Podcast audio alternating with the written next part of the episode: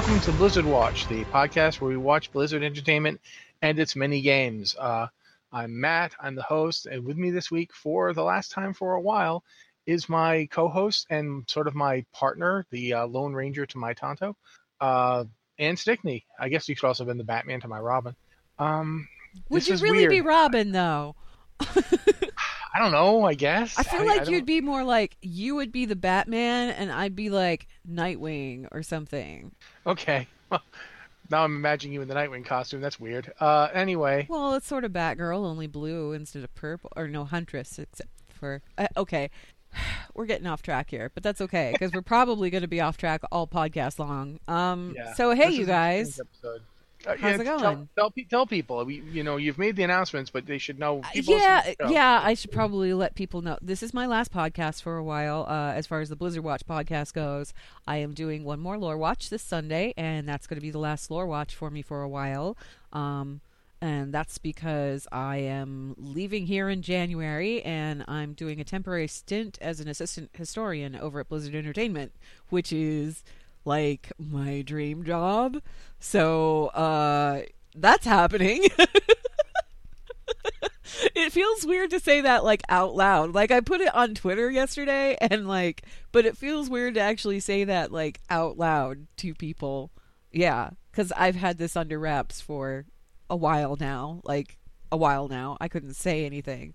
Um so yeah, I I don't panic. I will return. I promise I'm going to be back. And and and, and in the meantime, show is going to be in capable hands. Don't worry about it. Joe and Rossi will still argue and do all kinds of tinfoil hatting over on Lore Watch, and everything will still be business as usual on uh, the Blizzard Watch podcast. And by that, I mean we're going to be begging for emails because, guys, guess what? We have like no emails this week. We really don't. And we Yeah. don't really have anything in the way of news this week either. So, Yeah, we got one story, which we might as well tell you now. Uh, they've put the the release date for patch 8.3. It's uh, Finally. January 14th. yeah. So it's going to be starting like a, in like three weeks or so. Yeah. Four weeks. I'm going to be in California three to by then, weeks, yeah. and I'm kind of mildly, um, not terrified. I'm I'm fascinated actually because I'm really interested in seeing how a patch release works from like the other end of things, and that's going to be fascinating, I guess. So yeah, when I come back, I might not be talking lore for a little while. I might still let like you know Rossi and Joe do all of the lore talking because I'm working with the historian team, which means I'm going to be learning a lot of stuff that I can't talk about. Um, Yeah. but it's okay. It's okay, guys. Don't panic. What's amazing to me is that the historian team works on every game. It's yeah, So yeah. It's a yeah, team. You're going to it's be a team quite busy. for people that want to know what historians do.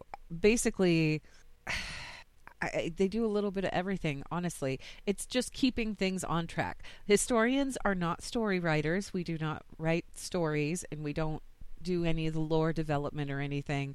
That's all part of like creative development. Like there are other teams for that.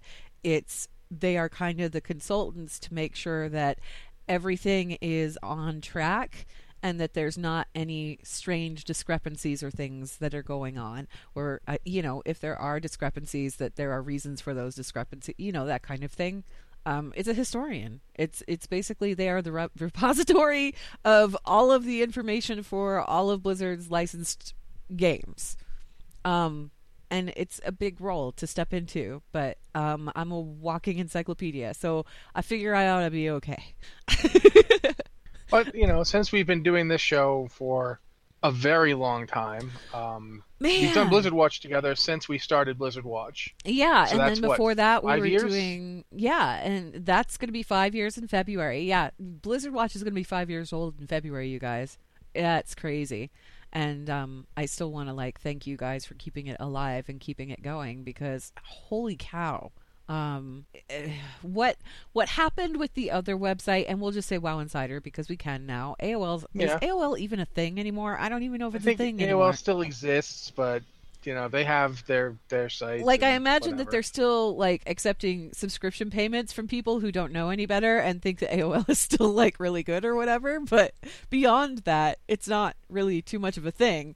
Anyway, what happened at the end of all of that stuff there was probably one of the most soul crushing experiences in a very long time. And what happened, like, not more than 48 hours later after we launched Blizzard Watch, was probably one of the most uplifting moments in my life. So it was a weird kind of, you know, and the fact that the site is still around and everything can be attributed solely to you guys for, you know, listening and reading and tuning in and making your voices heard and being part of our community.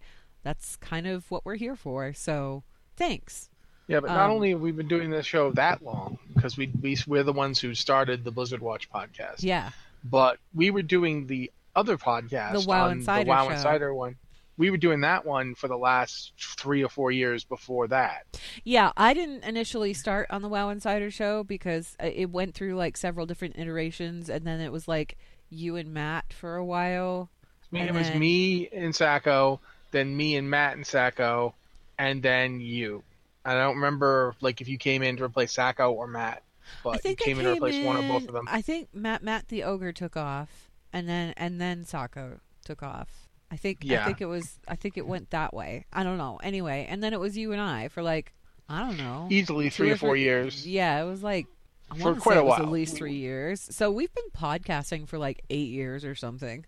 Yeah, it, it's crazy. That's really about. stupid long time when you and, think and, about it. And now you're going to be gone, and I'm having to do this by myself. So you're not doing uh, it by yourself. Weird. No, no, no. You know what I mean. It just yeah. it, it feels weird to to realize you won't be around. But I mean, you, I've already congratulated you. You know, personally. I, I hope you understand that. I Oh, you're gonna make best. me cry. Don't do that. Yeah, but since this is going to be the last show we do for a while, at least, um, yeah, I wanted to talk about some of the stuff that we've never talked about much on the show because it's it's it's called the Blizzard Watch podcast, and so you're not really supposed to say talk about other things. But no. one of the things Anne and I have in common is we love Bioware. Oh, do BioWare do we ever? and we've had like the reason Lore Watch exists, guys, is because Anne and I used to stay up on on Slack back when Slack was a thing. We used to stay up on Slack till like four o'clock in the morning just talking lore, and it wasn't always a Blizzard Games lore discussions.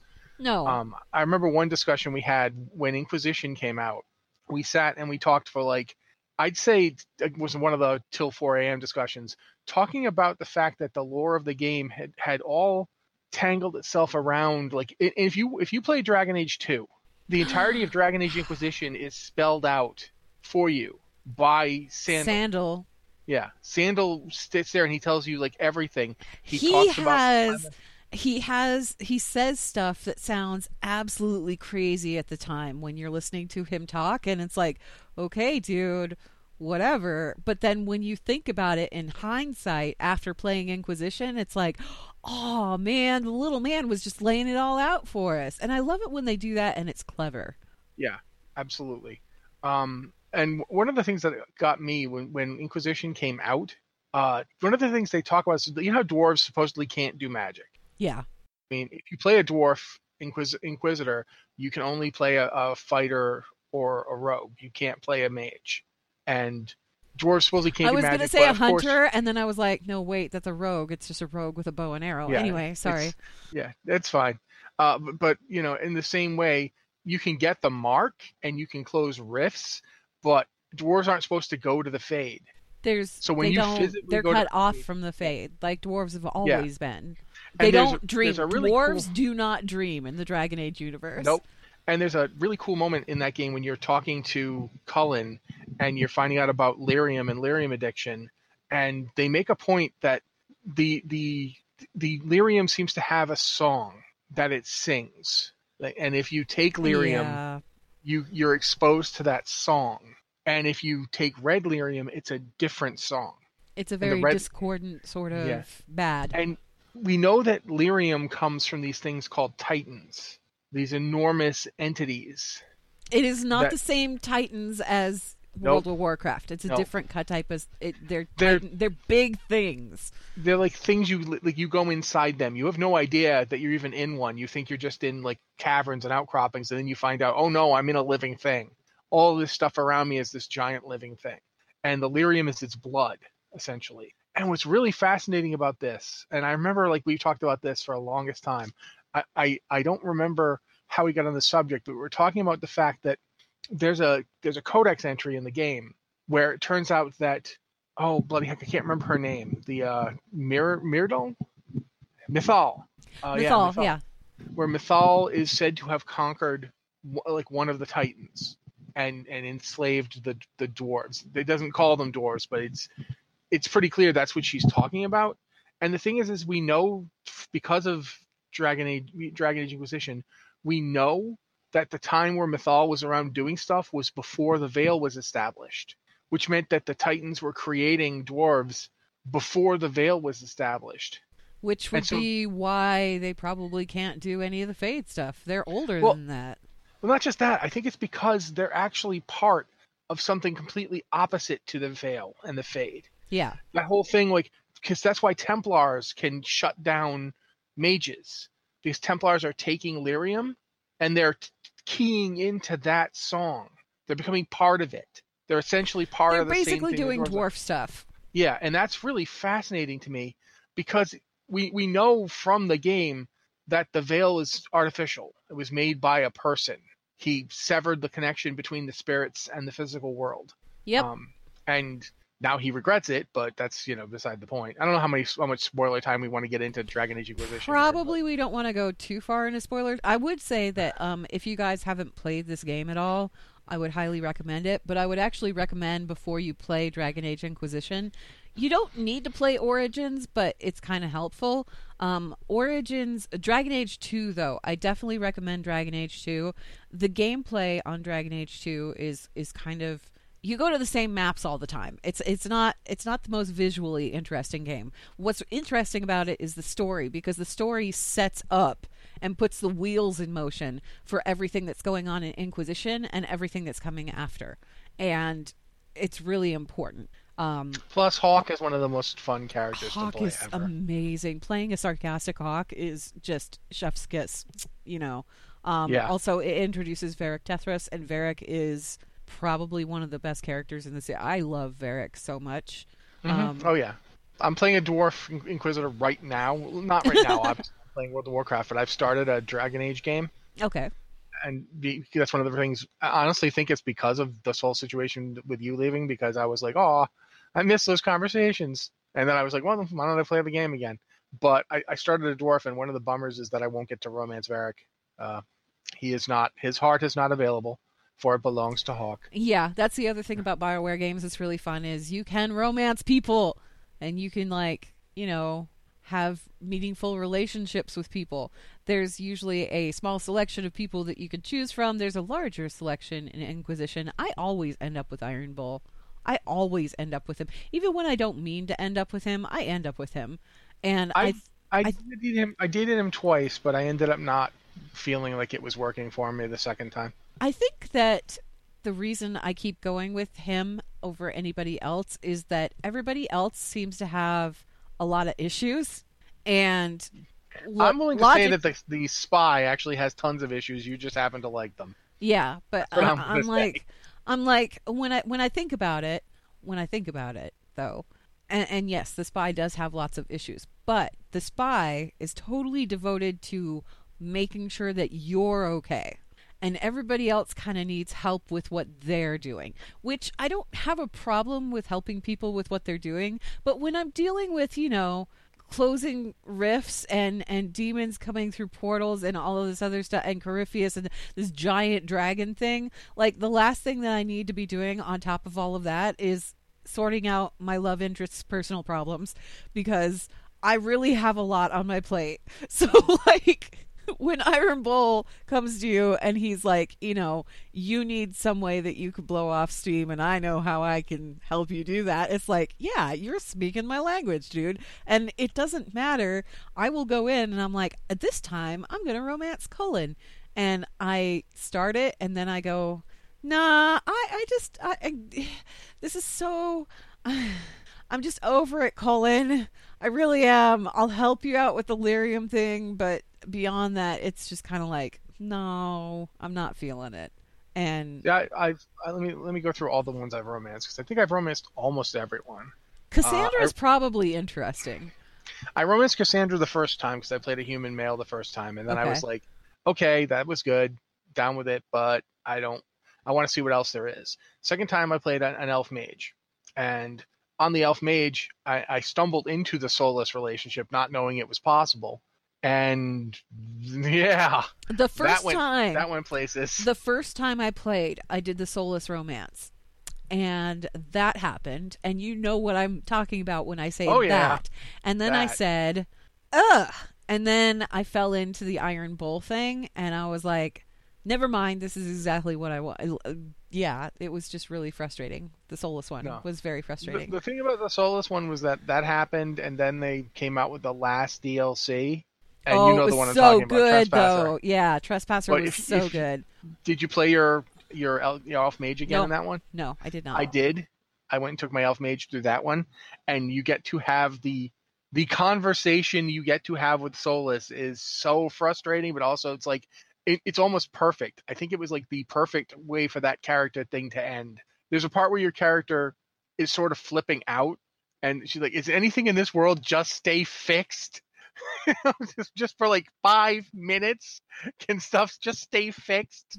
I fixed this. the Why voice messed up?" actress the voice actress for the inquisitor is very good There's two. Uh, There's two of them. Montano, who, if you saw Critical Role, she played Ma- Nala. I want to say. yes She played the uh, the character on, on Critical Role who helped them when Molly died. I don't feel like that's spoilers at this point. Molly's been dead a while.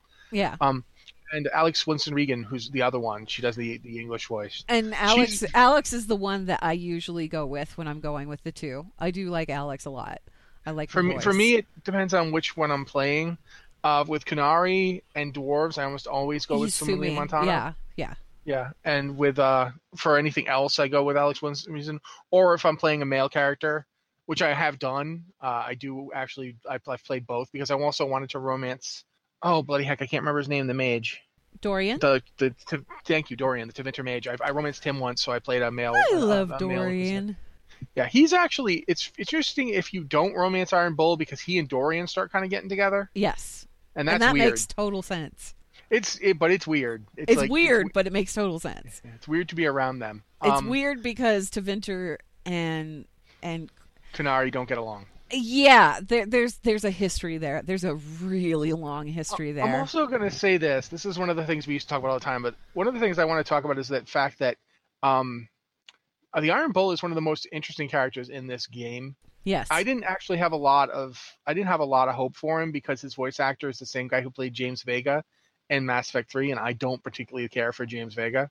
Um, I think Anne does, but I, I don't. I've never been a big James Vega fan. Vega Vega got very interesting to me and mostly because I watched the Mass Effect anime before Yeah. I went into the final Mass Effect and you learn a lot more about Vega's backstory and it's really it, it's something else. Somewhere somewhere in our podcast archives, we actually have a podcast that we did where we were talking about BioWare games. It's called Swords and Shields. I don't know if it's still available. Might still be up on like Libsyn, I think. Um, we had an episode where we basically we watched the anime and we talked about it while we were watching it. So it's kind of like a riff track sort of thing. Um, if you've never seen the mass effect anime i highly recommend watching it but i also recommend um, the riff track because it was actually pretty good. Um, listening to mitch and liz react to what was going on was pretty great because they hadn't seen it but i had. Um, also laura bailey makes an appearance in it she's like she does some of the voice work for it so and you don't realize it until she, She opens her mouth and says something and then it's like oh it's laura bailey You know how I know I knew that was the case because Yeah. she does the voice for Miranda's sister in Mass Yes. Effects two and three. yes Yeah, and I, I I'm at a point now where I, if I hear Laura Bailey, I immediately know who she is. yeah Uh, same with um, I'm blanking on everybody's names today, uh, but he plays Illidan, so you know who he liam is. o'brien Thank you, Liam O'Brien. I also Yes. know him the second I hear him. I'm like, oh, it's Illidan again. yeah He usually doesn't sound much like Illidan, so that's the funny part. i can usually pick up liam i can usually pick up laura bailey Or um, Taliesin. Taliesin, I can pick up. oh yeah taliesin i can pick up generally speaking that's why. I, oh, he's got a very was- distinctive timbre to his voice Yeah, I have a list of people of games I want to try to get you to play. Oh. Have you played Pillars of Eternity? No, I haven't, and Okay, I have been told chance- that I need to play it. If you need a chance, you need to play both Pillars of Eternity and Pillars of Eternity 2. Not just for Mercer and, and Taliesin both being on the in those games. Uh, I think all of them did voices Okay, in the. I in the have to interrupt game. you. I have to interrupt you because Joe just said in the chat channel that he got to interview David Gaider back in the day before he left the Dragon Age franchise. I did not know this, Joe. Oh, you lucky duck. He seems like a wonderful human being. He really does. Everyone, everyone over there at BioWare that worked on those games, they all seem like wonderful human beings. Um, but yeah, sorry. Pillars of Eternity. No, yes, I you have should been definitely told. pick those up. Yeah, I have been told that I should play that. Obviously, um, Assassin's Creed. I I wasn't know. even going to talk about that. Yeah, We were- but I know. Gonna, this it's is on my show. list of things I have to do at some point because I, you talk that one up and down, and it sounds fascinating and it looks fascinating, and I just want to play it. It is one of those games where I feel I'm a little sad that they they didn't do it as its own IP entirely because I feel like it was a little limited by being an Assassin's Creed game. Like it still has to have all the stuff that Assassin's Creed games have, and that held it back a little bit. Um, but I liked it. Uh, I really I I thought that the character of Cassandra was just amazing. She's like up there. I would love to see.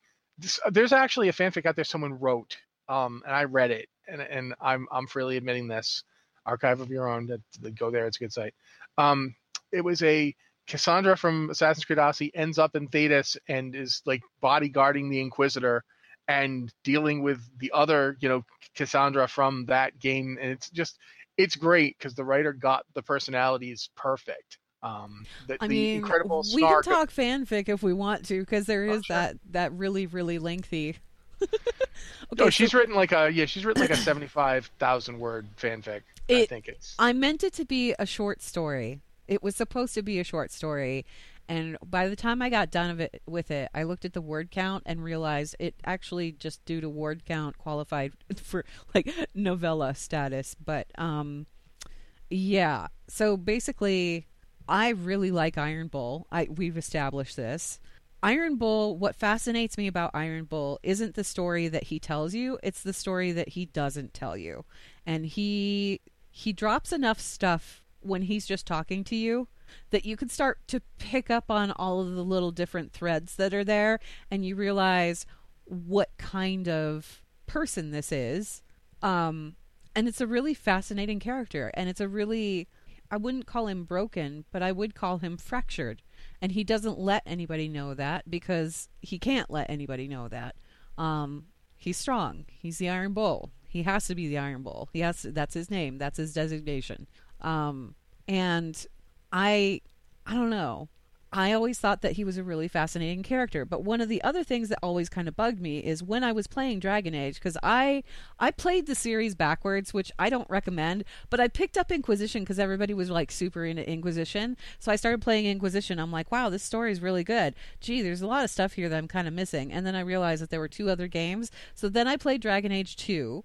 Um, and I really enjoyed that. I thought that that game was fantastic. Um, I love the fact that the city is basically a character in and of itself, and you get to see the slow decline of the city, and reflected in the slow decline of the city is sort of the slow decline in the region that sets off the events in Dragon Age Inquisition. And I thought that was just great. And then I went back and I played Dragon Age Origins because why not? And Origins was a fantastic story in and of itself as well. Um, once I had played through them legit, I went through and I still go through. I, I will go through and I freely admit this, you guys. I can mod that game so that I have like God mode weapons and I will play it with a weapon that will one shot things instantaneously because I don't care about the combat.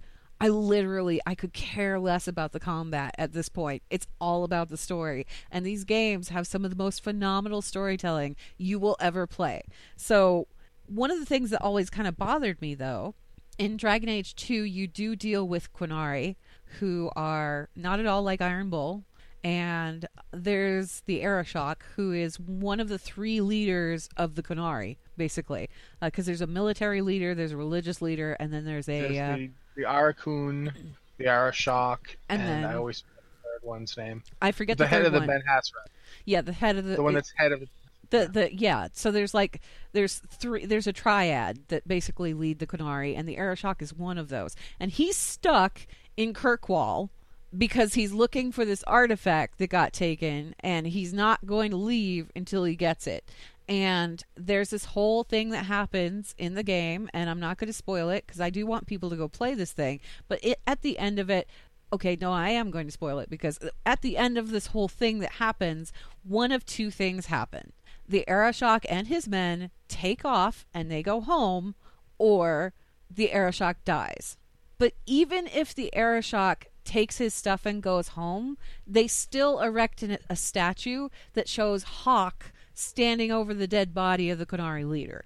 E- even if the Arishok leaves and they let him leave, that statue is still there. And it always really confused me. I'm like, why would they do that? That's really strange. And then when you go into the comics, there's a new Arishok in place at that point. Um, and it's actually one of the characters that you run into in Dragon Age Origins. So he's been replaced. What happened to him? Don't know.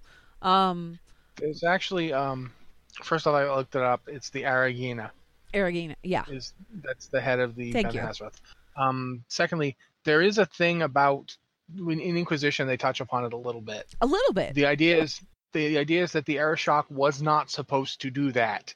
Yeah, the they- Arishok isn't if you just- ask if you ask Varric about it, Varric says, and and if you ask him about it in the context of somebody who got who, who where the Arishok left, that it was basically the Qunari showed up, they got their ships, and they said, "We will never speak of this again," and that's it.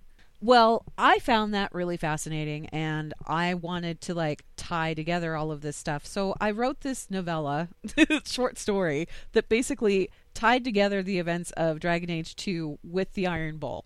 And it was very long and it introduced an original character who was just some rando, random girl living at Kirkwall during the height of all of this stuff when everything was kind of going crazy. Um, nobody special, just like this baker who got caught up in it all and then eventually ends up meeting the Iron Bull through various circumstances and it's probably not the happiest story in the world. I don't know. I always liked the ending of it. I thought it was kind of bittersweet, but um, it makes people cry. Uh, and you can find that if you want to. I, I don't know. Maybe I'll link it on Twitter later or something. But the Qunari and the Qun have always like really fascinated me. Like that whole concept behind them has really fascinated me for the longest Yeah. time. We should I've probably I've talk read it. about like Blizzard games too, because this is you know the Blizzard Watch podcast. And yes, I know. Well, I was actually I was going to say one thing um, that Yeah. actually ties into Blizzard. Then, Yeah. one of the things there's there's an MMO I absolutely loved, uh, and it's it's uh, Star Wars: The Old Republic. which is Bioware. Yeah, it's a Bioware game, and one of the things about it, it it's one of those things where I I didn't keep playing it simply because I just can't play that many MMOs at once. Uh, I don't know how other people are on this subject, but for me, maybe two MMOs at once is the most. I, I tried to possibly do more than one. I tried to do WildStar and World of Warcraft, and I couldn't, which really bummed me out because I really liked WildStar while it was out. I thought it was a fascinating MMO, and I loved the genre that they chose, and I loved how they kind of leaned in on the wacky just enough, but there was also a lot of serious along with it. I thought it was an excellent, excellent title, and I'm sad that it's gone. But I couldn't the handle things- playing two. Yeah. Yeah, and neither can I. But one of the things I always wanted WoW to steal was the way that that that uh, you know the Old Republic handled like followers, and that you got a like a follower who gave you like all sorts of quests and had a whole thing. And then basically, they're a Bioware style NPC where you can even romance some of them. Uh, I remember Kira from my from my Jedi. There there were like quite a few of those kind of things, and I always like one of the things I, I felt when I was playing Battle for Azeroth. One of the things I really really strongly felt was that they, they did a good job of introducing all these NPCs that for you to interact with during the war campaign. And I was a little disappointed the way the war campaign ended and that I just sort of stopped. It felt like it just literally just ground to a halt because they wanted to move into the, the stuff with N'Zoth and 8.3. And you So- kind of have to move ahead. Yeah. Yeah, but I felt like I was playing a night elf for for most of Battle for Azeroth. I don't think I will be in in uh, Shadowlands. I think I'm going to be playing my my Lightforged Draenei, maybe my night elf Death Knight, and then my this paladin that I have here. I think those are going to be my three. But uh, one of the things I kept thinking was that I they had Shandris Feathermoon, uh, and I was like, you know, they should totally make this an old Republic style you know follower NPC for you to like really interact with and really get their story. I'm not saying make make them romanceable. I mean, sure, go ahead, but that wasn't saying that. What I'm saying is that they that's one of the things I always wish that that Blizzard would steal. Um, going into like what Blizzard's got coming down the road uh, with Diablo 4 and, and Overwatch 2, and I mean I've I've watched the Overwatch 2 opening cinematic trailer thing like a hundred and fifty thousand times. It's so good. It's so good. What really gets me is it managed to make me care about Genji, who Oh, is yeah. not a character I've ever really cared about that much. To be honest, he's just not one of the ones I identified with. Certainly seemed like a you know cool character, but it was like there are a lot of them, and I've never really been that into Genji uh, of all of them. I even like I think I liked Hanzo more than Genji. But then when Genji shows up in that thing, you just like you you're you think like oh my god, are they gonna kill Winston? Are they gonna kill Winston in front of me? Like I was because I was this is the, my first BlizzCon and I was sitting there as they were playing this thing and I thought, are they gonna kill Winston on my first BlizzCon? And uh there's that bit where you suddenly hear him running along a rooftop and like clank clank clank clank clank clank, and he's just there and he's like hitting the the the thing's shots back at it. It's just like that moment. I I legit teared up a little bit. I I straight up did because a they didn't kill Winston and that's good because I like Winston, and b it's just like Genji. I, did did anyone see this coming? Did did anyone know Genji was going to be the guy to show up and save the day? Because I sure as heck didn't. Um, It's And it's really just- weird how Overwatch cinematics, like they have the capability to do that to me every time, like make me tear up, like every time. From that very, very first cinematic, man. When we watched that very, very first cinematic at BlizzCon when they first announced the game, and nobody even knew what the game was at that point. We were just watching the cartoon. It was, it was, yeah. I teared up. I, I seriously the- did. I the think Bastion everybody there did. We we were just so stoked. We were so stoked. yeah, and then there's the Bastion short, which is one of the best short animations I've Oh, ever seen. It was so it's like good. forget for, if you didn't if you didn't know what Overwatch was, if you'd never heard of Overwatch and you never heard of Overwatch again, like if there was no Overwatch and you just watched the Bastion short by itself, it is a fully self-contained little movie and it's beautifully that done. had, it doesn't need it doesn't even need to be Overwatch. It's just the story. It, it's easily apprehended. This robot doesn't want to kill things anymore. It just wants to explore the world. Why doesn't it? We don't know. Does it matter? It, the robot wants to hang out with his little bird friend, and that's it. And it's it's almost perfect. Like I I, I don't have that anything one negative was to say about so it. well done. That one was probably one of my favorites, honestly. Still to I think day. that that one's my favorite, and then the Reinhardt one is my second favorite. I do and love the then I- Reinhardt I- one. I think Bastion. I think Last Bastion kind of like squeezes that out, and the only reason, the only reason that it does it is because it delivers that whole story and that whole message and everything else without a single line of dialogue. Oh yeah, I, I- like I said, I, I think the Bastion one is my favorite. The, the the reason the Reinhardt one is my second favorite is the juxtaposition it has between Reinhardt now and Reinhardt then, and it, it does Yeah. a good job of showing you this is who the person has become. This is how he became that, and also the guy doing the voice of the the older Crusader has done a ton of WoW work, and I just He's I really so like good. him. Yeah, he was really good. To have him and Darin De Paul together was just really amazing. Darren Paul, I love Darin De Paul. He's great. Darin De Paul doing anything is just automatically going to be an amazing. That's that's the other thing is like that's the other that's one of the other people that I've learned to identify. Yeah, it's. I it's know weird when it's because- Darin De Paul now, and it's weird because he does so many different voices. Like when you listen to N'Zoth and when you listen to Reinhardt, that is two completely different, but it, it's still recognizably him. There's a character in the Outer Worlds um, near the beginning of the game, and he was bugging the heck out of me every time I interacted with him, and I didn't know why. And then I realized that's Darin De Paul. Like he doesn't sound anything like anybody else. No, but it's him. Yeah, no, you can just kind of the way his his voice he he leans on the gravel just enough that if you like if you listen long enough you'll be oh, okay yeah there it is. When he hits Let's the lower tones, there's like this. Yeah. There's this. I don't want to call it reverb, but it is calm, almost like it's like this calming sort of purr to his voice. I don't know. Like, I, you- I don't know how else to describe it. You mentioned before that Taliesin Jaffe has a very distinctive voice. Yeah, he does. I He's got his that- timbre is just like really. He's got there. There's certain. I mean, it's not singing, so it's not. You can't call it a note, but tonally speaking, when he hits a certain tone, his voice does something that's like oh, okay, I know who that is. You can really hear it when he does. Um, he does Darian Mograine. In WoW. Darian, yeah. So hey, we, we are bringing it back to Blizzard. Um, one of the things he's he's actually going to be around quite a bit, I would expect in Shadowlands. So you know, eight point three also you should pay attention. But um, are you still there by the way? Yes. Okay, because there was just a huge noise on my end. Oh, I'm sorry. No, that's okay. I just wanted to make sure I hadn't disconnected. Uh, one of the things about his Darian Mograine is they they do layer it. There's like there's a kind of a Death Knight effect over it, but he does a lot of it himself. Like he, there's a point where he says "suffer well" in such a way that you that's a guy who knows what suffering is all about. Yeah. Like he does that extremely well. Um, there's there's a lot of voice acting. Voice acting, and we've we've come from an experience where we've been playing this game forever. So we we came up from original WoW and BC where the voice acting was hit or miss.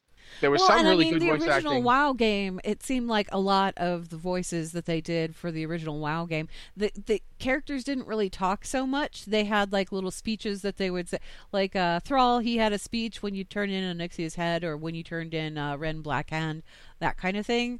Um, he he'd like give a little speech, but he didn't do much beyond that. It was just like a voice line that he said, and then um, when you clicked on characters, they had like NPC dialogue, and a lot of that it felt like was they were lines from Warcraft three that they had just kind of imported over. Yeah, and I mean there was also like for instance, um, I think they Patty Mattson came on to do Sylvanas. I Yeah. think during World of Warcraft. I don't Yeah. think, even think she was the original World of Warcraft voice. I Um, they- don't know. They, they had a different voice in, in Warcraft three at the very Yeah, least. I know yeah. sure. No, she Um, she it was the original voice for a little while, and then she came in. Yeah. So, and that's like some of them, like for instance, Maiev, the voice actor for Maiev, is the original voice actress for Maiev in Warcraft 3, but a lot of them got replaced. For instance, um, Liam O'Brien is not the original voice for Illidan. It's Matthew. Uh, it's Matthew Yang. Matthew Yang King uh, did the voice in Warcraft 3. I don't know why he didn't continue. I, I mean, that's maybe he just couldn't do it. I don't know. But there, I don't been, know, but Liam O'Brien uh, does a Oh, yeah. really good Illidan Stormrage, so But that's I'm the thing, it's like- if you look from like if you look over back to BC, we'll, we'll use BC as an example. Illidan gave you some speeches, and that was basically it. Like he like I remember the biggest time that you interacted with Illidan was when you were doing the Netherwing stuff, and he'd be like, "You idiots!" And so he has like a minute of just yelling at people. And he shows up at the end of it all, yeah, to say, Yeah. "Can't you guys What's- see like right through that disguise? That person is not an orc." Like, yeah, Yeah.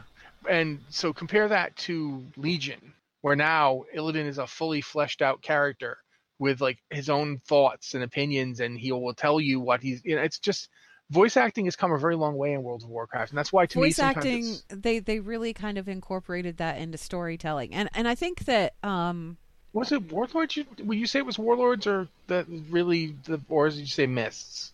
I would kinda say that it started with, well, it started with Wrath of the Lich King because when they started doing like a lot of the stuff with Arthas and when the Lich King would show up to talk to you and that kind of thing, that stuff was actually voiced. And I remember because I always I always like to do these end of the year retrospectives as far as like lore retrospectives, and I did one for Wrath. And one of the things that I went over was you know the stuff that worked and maybe the stuff that didn't quite work as well.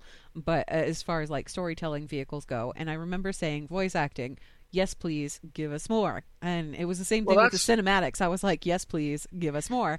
Um and Wrath, they, that's interesting you brought up Wrath though, because that's where we first got Garrosh and Saurfang talking. yeah. Yeah we did. And that's there was actually there was more important. more interaction there than there than there had been before. And towards the tail end of burning crusade was when we started getting more of these like speeches and things like that that weren't necessarily just in a raid or whatever but even the stuff that was like in the dungeons i mean hello you look at Magister's Terrace. You get to the end of Magister's Terrace, and Kael'thas has that big long speech about how things were merely a setback, and da da da da. And then when he dies, he has a, this long spiel that goes on. But when you go through, um, oh my gosh, not Magister's Terrace, the other one, the raid, Tempest Keep. Oh, s- Tempest Keep, yeah. When you go through Tempest Keep and you get to the end of it, and there's like that whole sequence that plays out. It's like this whole lore heavy sequence thing. It was all stuff where I was like, "Yes, please. I hope we get more of this." Uh, Burning Crusade, in and of itself, was kind of innovative anyway because it, for the first time, we had major NPCs that left where they had been for the entirety of World of Warcraft's run and went places and did things. Like Thrall went to Nagrand and and like talked to people and there was a whole sequence about it and everything. Like he had a conversation with Garrosh and told him about his dad and then you had Velen who was popping up all over the place and you had Liadrin who was doing her own thing. There were all these stories that were going on in Silvermoon that you know you had to pay attention to the fact that they were happening but they were happening like right under your nose. All of this stuff was going on. So Burning Crusade kind of like upped the game story wise but I think Wrath is really where it started to take off in a really major way because that's when we started getting those in-game cinema. That's when we got Wrathgate. And honestly, I think that Wrathgate really set the tone for everything that's come out of Blizzard down the pipeline. The cinematics team has grown so much from the days of Wrathgate and the stuff that they put out is just astonishing. It's so good. It's so good, you guys. well, that's actually there's one thing I think is actually overlooked when we're talking about what Wrath did to to WoW's story. Yeah. And that's the fact that it introduced the Death Knight starting zone. Yeah, it did. And the Death Knight starting first, zone is the first really... hero class. yeah, but more importantly, I think it's the first time you got such a concentrated chunk of lore. Yeah, in something in that you had spot. and you had to do something to get it. You had to like you couldn't just go there on your warrior and show up and just experience it. You had to play the Death Knight class to see it and it's a lot. I mean, it, it sets up the whole thing. Where do Death Knights come from? Here, here's your answer. What's Arthas doing? Here's part of your answer. What's going on with with Tirion? The last time I saw him, he was eating bugs out in the in the woods. Here's what he's been doing since you used to bring him maggot meat. Um, so there's, and it, it's interesting because there's a ton of voice acting in it. Obviously, you, you talk to the Lich King all the time. You talk to Darian all the time. Tirion has a speech, uh, and for me, it's going to always be a personal memory because of us doing it on the the Blizzard Watch stream. Because I still go back and watch the Korfax video from time to time because it's hilarious. Dude, that was so funny. That was so like, funny. The fact that and, and the best part was that I I heard myself say, "Oh hey Korfax, let's kill that guy," and then I'm like, "Oh no, wait, you guys are attacking somebody else." If we had killed Korfax at that point, maybe none of that would have happened. I don't know. Korfax seemed know. like that would have just irritated him. Quite frankly, um, if everybody had that experience of Korfax by now, he would have been elevated to one of the big figures of World of Warcraft. I know, right? We, we go be, in there. He should be just like the personal guard of Tirion Fordring's body. yeah, we, we, went in there doing the thing, and like suddenly, uh, Korfax just starts murdering us like one at a time, and we he, we can't stop him. We couldn't even fight him. Like we couldn't team up and fight him because we'd lost the buff that let you fight those guys, and he was just destroying us. And we had to like at one point we had to like mount up. I think I mounted up and I was just riding you away. You could mount up. I couldn't because I was just yeah. continually stuck in combat. Um, yeah. And Liz died a couple of times over. Alex was just he couldn't even speak. He was laughing no. so hard. I just kept. I was on a night elf. My my death knight was a night elf, so I shadow melded and then hit the mount yeah. button. Yeah. And then when I was mounted, Korfax switched to me and I just rode him around. Like, you know, keep him away from everybody. Maybe they'll get to like Res and talk to the guy and get the quest done. That was so that's one of the memories I'm never so, gonna forget. It was so good. Was and, Fox still playing with us or was that like Yes, was that Fox was still with us at that point because we yeah. had that whole that whole stream. Like, okay, the Korfax thing was like one of the highlights, but that whole stream was just it was very dark humor. because like, obviously we're Death Knights, you know. there was like that one was nuts. There's one of our earliest streams with, when Fox decided I'm gonna not wear chest armor the whole time. Yeah, that was pretty much like day one. He was like, I'm not gonna wear chest armor. I'm just we, not. We went to Dun we went to Dun Morogh for some reason. Uh huh. And there's a there's a there's like a tunnel. Yes. That leads to the, the to the Searing Gorge where yes. mobs are level fifty. And Ooh. for some reason, everybody decided to go down there, but me. I was like, "No, I'm staying up here. I know yeah, what's going to happen." I forgot. I forgot about that. Oh. And they, they, so I start hearing shrieking as multiple level 50 spiders chased them, came running through the tunnel all the way into Dun Morogh and began murdering them. And they, they, they we didn't even to get to the end of the tunnel. You know why I went through that tunnel? Because I thought it was a different tunnel. That's why. Oh, you thought it was one of the other tunnels? I thought it was the I thought it was one of the other tunnels because that's it. Look, it's just confusing in that area. Okay, there's so many places that you could go. There's so many w- different ways that you could turn. And yeah, we didn't even get all the way down the tunnel. It's like I think we got like maybe halfway down the tunnel, and the spiders just came for us because they knew Yeah. we were there. That- I just remember that tunnel used to be Fox was that tunnel in definitely- WoW was locked. Fox was definitely there for the Death Knight stream because I remember that he and Liz were both playing dwarves, I want to say. Or no, he was a dwarf and I think Liz was a gnome or something like that. But I do remember that they both had to kill the same NPC for the whole Death Knight starter chain thing. And I wasn't there when they had that happen. I had come back to you guys, but all of a sudden I hear Fox say, There, now we have a special secret that you and I can share. like Yeah, so it was grim. dark. That's, that whole so thing was pretty dark. That was just a good stream. I missed the leveling stream. That was really fun. I don't know. Um, I nice am still going to be playing D and D, folks. By the way, I will. Mischief will still be playing D and D, and and and be available for that because that's on Saturdays, and we're just playing D and D. I want to. I want to play my Tiefling. I'm sorry, I'm not done with this whole fascinating story that Rossi is w- weaving here. Um, speaking of which, can we tell them when we're going to do the next one? Uh, sure. I think it's uh, first week in January. Yeah, it's January 5th. We will be getting together. We will be, do, be doing The another fifth or edition. fourth? The 5th. I thought. Okay. I think it's the fifth, 5th. I want to say it's the 5th. the Wait, original no, excuse me, it's the 4th. It's it's a Saturday. It's no, yeah, Saturday the 4th. Sorry. Yeah, so we're doing one relatively soon after the last one. Usually we don't do them that close together, but you know it lines up. It lines Um, up so fine. yeah, Which is good because I want to figure out where the cow people have sent us and and who these people are that we just started talking to, you know. That kind of thing. I, I, I really love that like Liz's character was just like, Do you even know what it means to stand watch? And Mischief's like, Yeah, I was watching. These people showed up. They seem cool. It's- you're not supposed to let them just walk off. I rolled a five, Liz. The fo- favorite part for me was that I managed to like I finally got to use that hobgoblin druid, not the hobgoblin druid, a halfling druid I had for so long, and yeah. I finally got to use it. So I was like, okay, cool. Um, we'll see what happens with that. I, I was I never. I was try not very to- excited not when the have- cat started talking to me. Yeah, I try not to have expectations for what you guys are going to do because uh, I didn't actually plan a lot of this. Like, I mean, I had stuff written down, but I didn't know where it was going to end up. Uh, I didn't think we'd be on the outer planes already, but That When it- happens.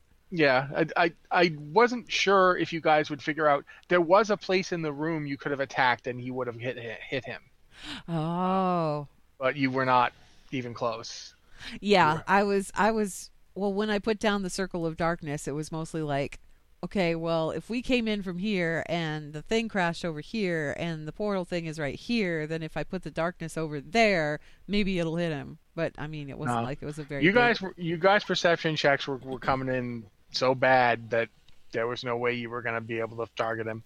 Joe was- Joe in the chat channel Yeah. says, "I think the main thing is that your character didn't even think to wake us up." Yeah, no, she was. I mean, she was having a conversation. it was a perfectly pleasant conversation with a talking cat.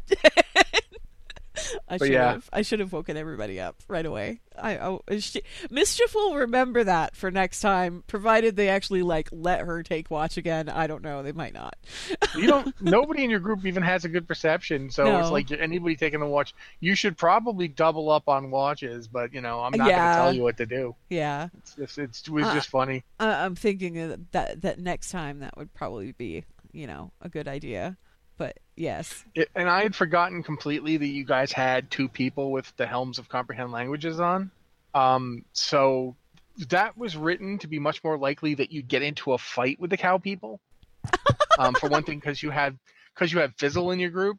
Uh, Oh, and yes. He, you know, he was already like, "Can I thunderwave a bunch of them?" So I was like, "Oh yeah, this is definitely gonna be a fight." Uh, I kind of figured that that's was was gonna happen, but then Liz had the helm of comprehend languages, and she rolled spectacularly poorly on her perception check. So the little cow, the little cow child, the calf, just walked right out into your group before you noticed him. And I was like, I figured you'd notice him way sooner, and thus, you know, the the others would uh, get it. They would get agitated and come over, but you didn't. So that's how things ended. D and D, everybody, you never know what's going to happen. Um, it's always do you did you want to try and do a couple of questions in the chat channel, or do you want to just? Anybody in the chat channel got any questions for us before we wrap it up here? Because you know that's the thing. We can answer questions, and I don't mind doing that at all. We're going to give them a minute or two to actually like start doing stuff and, and typing things because there's a delay going on here. Sorry that this show has been just kind of all over the place, guys, but um, it's my last show for a while, so deal with it. Sunglasses. Um, also, if you want to like you know make sure that we have stuff that we can answer in future shows and things like that, you could send an email to podcast at blizzardwatch.com. Be sure to put Blizzard Watch in the subject line so that we know it's for this show. Or you could drop by our Discord and drop a question in the Q and podcast questions channel. Either which way, we'll actually have something to answer. And I say we because I'm used to saying we, but I don't mean we. I mean you and I mean your new co host. Which, by the way, can we say that? Are we allowed to talk about who? I think so. Yeah. Okay. Uh, no one's. We've been talking about it, so. You guys, you guys, I know you enjoy Joe over on Lore Watch. Well, you're going to get a double dose of Joe because Joe is actually going to join Rossi here on the Blizzard Watch podcast as well for the time being. And I'm sure that the two of them are just going to have boatloads of fun. It's going to be a blast. Uh, they said we have one question in here: game resolutions for 2020. Do you have any? Hmm. Are there any games that you're like looking forward to like playing? Yes, and they're all old games. Um, What are you looking for? uh, I want to get to play Horizon Zero Dawn, which is a game I didn't get to Mm. play because it was a PlayStation exclusive. And as far as I know, it's remaining a PlayStation exclusive. But I, I hope Is that the, that's the one where it takes place in like actually Colorado and stuff? I don't know. I think. I know there's robot dinosaurs. That's what oh I know. no, that might not be the game that I'm thinking of. You're thinking There's maybe The game- Last of Us or something. No, no, there was a game. There was a game that my nephews were playing where it turned out that the whole thing was like taking place in Denver because like they went into the stadium, like the Denver stadium where the Broncos were, and they were really surprised by that. Nope, I have no idea. Okay. All I know about Horizon Zero Dawn is that you you play as a woman named Aloy, and you shoot robot dinosaurs. Okay, that's, well- that's it. That's all I know. I want to play that. I want to play the new God of War because that's supposedly really good. Um, those I two know games that they also that played Horizon mention. Zero Dawn because they mentioned that game Okay. and they said that they really, really liked it. So Yeah. Uh, there's, one of the things that people kept talking about was how they thought that um, of the three games that got talked about a lot in terms of being big open world games, it was like sp- it's four games. It was Spider Man, it was Assassin's Creed Odyssey, it was God of War, and it was Horizon Zero Dawn, and then it was Red Dead Redemption Two. But Red Dead Redemption Two is its own thing. yeah, I don't even think of Red Dead Redemption Two in the same breath as those other games. It's its own weird. are you talking thing. about God of War like the boy that one? Yeah, boy. Okay. The one, with the guy from Stargate, who you know, who you know might show up in our D and D game because you know I. I No, I'm- oh no, I was, I was just, I was just being really happy that we missed him. Uh, but yeah, there's now I'm actually a lot. all over again. Yay! No, who knows? Who knows what what's going to happen? You don't, so don't worry about it. I think for me, the biggest things that I'm looking forward to in 2020 is, um, I'm sorry, I have to say it, Animal Crossing, because I've been waiting for a new Animal Crossing title for a very long time now, along with everybody else on the planet who enjoys that game. I love Animal Crossing. It's a little slice of chill gameplay in the middle of sometimes chaotic real life and sometimes all you want to do is just talk to your animal buddies and and get them some fish you know and i really like the idea of having like a vacation spot. It looks kind of interesting. The new mechanics look interesting but i'm also pretty confident that nintendo nintendo is really good about like preserving the flavor of animal crossing no matter what variant you happen to be playing. So i don't think that they're going to do anything too drastic with the animal crossing that everybody knows and loves because they know why we like it um, even Pocket Camp. I mean, I still play Pocket Camp and everything. Even Pocket Camp, even though it's a very different style of game and everything, it still maintains that whole flavor of here's some animals, friendly animals, talk to them, make friends, get them fish, you know, that kind of thing. Yeah, and I, I collect freely admit stuff. I'm not much of an Animal Crossing player, but I played the original all those years ago. Yeah. I remember that one because I had the GameCube, so I was like, yeah, I'll play that. But I that was the same remember I didn't play it, but um, uh, one of my roommates he had a GameCube, so he well, he brought his GameCube with him, and he also brought Animal Crossing with him, and we would watch him play. Um, and then anytime he would get, there was this cat character named I think Blanca or something like that, and you could draw their face, like you could draw their face on. They asked for help, and you could draw their face on, and he would always hand us the controllers and let us draw the faces because we were better at it, and also he wanted to see what we could do, and we would come up with some of the most ridiculous stuff.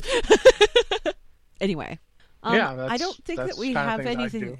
Yeah, I don't think we have any kind of. Um, I don't think we have any other questions in the chat channel. So I guess we could go ahead and wrap it up here if we wanted to. You good with that? No, but No. you eventually I do have to let you leave. So I know. in honor of you, I've done one last transmog. Oh, have you? So Let me see. here it is. Ooh, I like that one. I like that sword. That sword is one of my favorite sword models in the game. Really. It goes really well with that set. Yeah, it looks- The set is actually older. The set's from Ulduar, and that sword came from Trial of the Crusader. Yeah. But yeah, I Um, quite quite like I don't know weapon. why, but for some reason this set reminded me of you. I don't know why. I think it's because It's the devil I wore it a lot. yeah. okay, we'll go with that. I don't think that's what I was going to say, but sure. what were you gonna say? I, I think it's because I used to use it a lot. When Transmog came out, we were we were raiding uh, Ooh. Cataclysm together, and Transmog came out right around the time that we were raiding together. So, Dude, do you remember? It was like every raid we showed up in different outfits. well, because I had the mount, yeah, I so, know. it like, was great. I would get on it constantly and just like I remember doing the Transmog mount just before Ultraxion because you could mount up there, and so we would like we would do Ultraxion. it and wasn't a change lo- transmog mount at that point, though. It was a reforging mount. No, it was Cataclysm because they came out with ref- with trans. Oh no, you're right. I don't know why I was thinking that, but you're right. That was uh, Mists. You used to mount up all the time. Yeah, I was gonna say you used to mount up all the time in Mists Pandaria too. Like whenever we were, Yeah. yeah, That was I remember because that was uh what do you call it um the thunder the Thunder King raid. Throne uh, of Thunder. Throne of Thunder. Yeah. Yeah. That was when I was doing that. I just but yeah we would we would change our transmogs as much. I remember leaving. I I left just before we did Spine. Like we were doing we did the the boat fight and we we, you know yes. and like before he even like I was like I gotta leave, and the guildmaster like okay, uh, how long are you gonna be? Like five minutes. I just have to be- I have to head back into org, and he like he he stopped the raid and gave me time to go back into org, and he's like, why are you going back to org? I'm like, oh, I gotta change my transmog. he was like, what? Like I mean, I look, I can't, I can't do like, spine looking like I, this. get, I look, I look, I look like a mess here. I gotta go fix things. Yeah, I just got new gear. I have to transmog it. What are you crazy? that was the part like- that was so cool about getting the transmog mount though was when they changed it so that it was a transmog mount you could mount up and and we could switch stuff like every time we got a new piece of gear you could we just like mount up and then change the gear so that it matched our transmog because you couldn't go through a raid without looking fly you know what i mean like you That's had like- to look good People don't understand. Before Transmog, I was a miserable pile of secrets. I just couldn't handle it. And when that when they when they brought Transmog in, seriously, I'm not even kidding. I went back to Org at one point like six times in a raid because I got gear six times. I went back to Org six times to get my Transmog, and I, I usually like snuck myself out. But for Spine, I was suddenly tanking, so everybody was aware that I wasn't there. Like I seriously, I Yeah. missed I missed a boss fight. Um, what do you call it? uh the the woman who does the the all the the, the shaman just before Ultraxion. i can't remember her name but i know who you're But, you talking know, about the one I with all the ice fight. and stuff like that yeah. I missed that fight once just because I was back in Orgrimmar transmogging out a piece of gear I'd gotten. But that was back when I was DPS and no one cared. When when I was tanking, suddenly everyone was very aware of where I was at all times. So I had to like go, okay, I have to. I, I just got that new chest plate. I have to go back to Org. And uh, he's like, okay, fine, thinking I was, you know, doing something to it. thinking you were was like reforging or doing something that was like Yeah. actually useful. And the thing is, is if you hadn't said anything, he No, yeah, probably never would have known. no, no, I, I, I was up front with it. I, not, I'm not my fault. He didn't understand my how important it was that my my chest plate match. I had to match. I can't go into a fight not matching. I mean, come on, that's crazy talk. I mean, let's be let's be real here. He had the same transmog. Like when transmog came out, he transmogged to like one set, and he pretty much stuck with that set, and that was it. I think Yeah, it was the Fireland set, and and he stuck with that for like Yeah.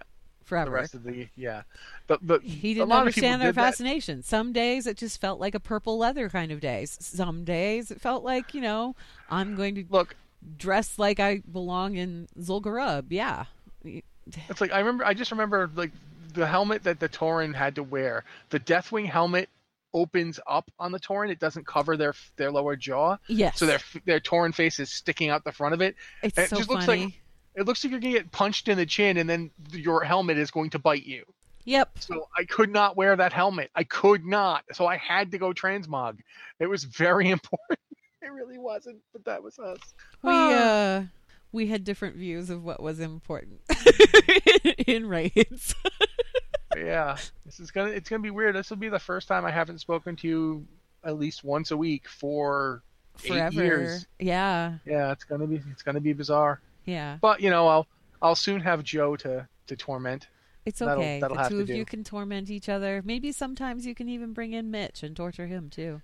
You never know. Oh, if only I didn't throw him into a body of water of BlizzCon. That's my personal failing. yeah, right there. I know. I, I heard about that, or rather, I heard about how that didn't happen. I was very disappointed, but it's okay. There's always Yeah. next year. well, I'm not going next year, but we'll see. We'll see Oh, what okay. happens. All right. Uh, Anyway, Blizzard Watch.